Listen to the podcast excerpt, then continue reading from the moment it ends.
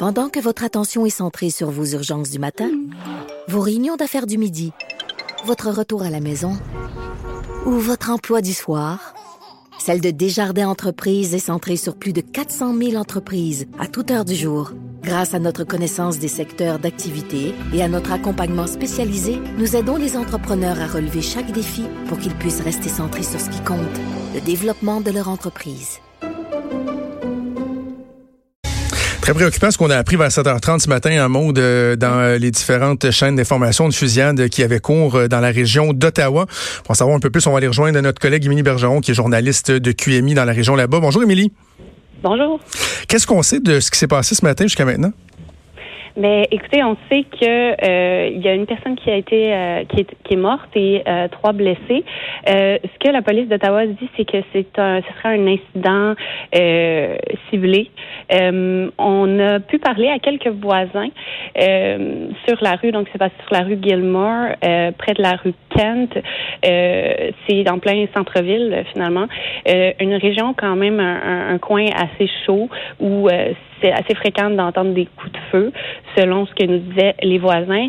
Euh, il y a une personne qui habite sur la rue depuis environ quatre ans qui nous disait qu'elle a pu voir euh, des blessés sortir de l'immeuble euh, où ça s'est passé. Elle dit qu'elle pense que c'est dans un, Airbnb, là, donc un, endroit qui sert, qui est loué pour des touristes, parce qu'elle a dit qu'elle elle ne reconnaissait pas les personnes qui sont sorties. C'est des gens euh, qu'elle a dit qu'elle était jeune et de couleur.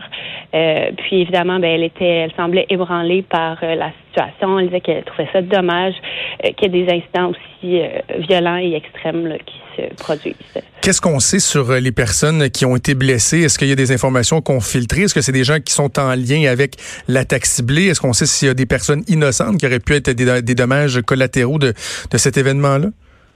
Pour l'instant, on n'a pas de détails euh, de plus euh, que le, nombre de morts, donc une personne et euh, trois blessés. on ne sait pas non plus au sujet du, du terreur. On, on, il n'a pas été capturé, mais on, on sait qu'il n'y a pas de danger apparemment que ça se poursuive comme action. donc non, pour l'instant, c'est les seuls détails qu'on a. OK. Euh, dis-moi, Émilie, il me semble qu'on entend de plus en plus parler de fusillade, euh, parce qu'on parle souvent de fusillade, par exemple, dans la région de Toronto. Euh, et là, tu disais que c'est un quartier chaud d'Ottawa. Est-ce qu'il y a des, problématiques particulières? Est-ce que c'est le crime organisé? comment on peut l'expliquer? Euh, ben écoutez, euh, moi habituellement je suis correspondante parlementaire oui, je sais. à Ottawa, donc euh, non, je j'ai pas vraiment plus d'informations à l'heure actuelle. c'est sûr que oui, ça arrive quand même assez fréquemment des, des, fusillades à, Ottawa, mais pour l'instant je sais pas si cet incident-là est plus relié à une problématique. Ben, merci Émilie, nous avons partagé ces détails-là. On va continuer à suivre ça au cours des prochaines heures. Ça fait plaisir. Bonne journée. Merci. C'était donc euh, Émilie Bergeron, qui est journaliste pour l'agence QMI. Euh, Maude, on va continuer avec euh, quelques nouvelles. parlons un peu de, de, de l'incident qui est survenu, bon, l'écrasement d'avion en Iran.